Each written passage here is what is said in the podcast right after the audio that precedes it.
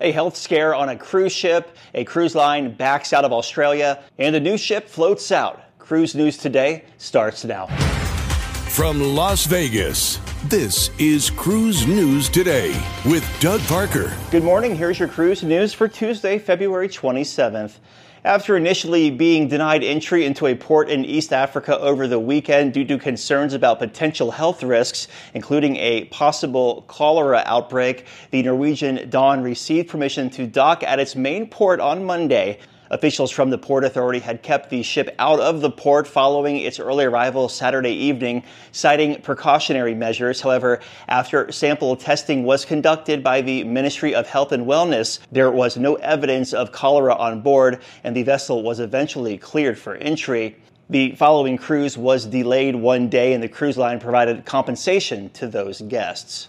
And Virgin Voyages has decided to cancel its late 2024 and early 2025 Australia season for the Resilient Lady, repositioning the ship over to the Caribbean instead. This shift follows the recent rerouting of the Resilient Lady's upcoming voyages from Australia back to the Mediterranean due to concerns about security risks in the Red Sea region.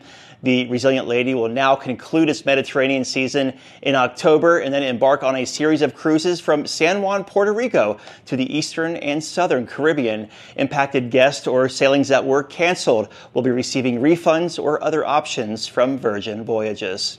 And Silversea Cruises marked a milestone on Sunday morning with the float out ceremony of its newest ship, the Silver Ray, at the Meyer Werft shipyard in Papenburg, Germany.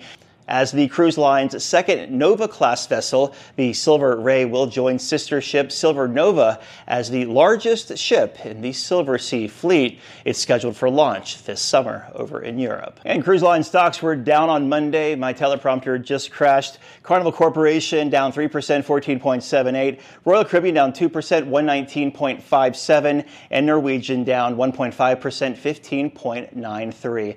If you have a lead on a story, send it our way. Tips at cruise cruiseradio.net. I'm Doug Parker with Cruise News Today. Have yourself a great Tuesday.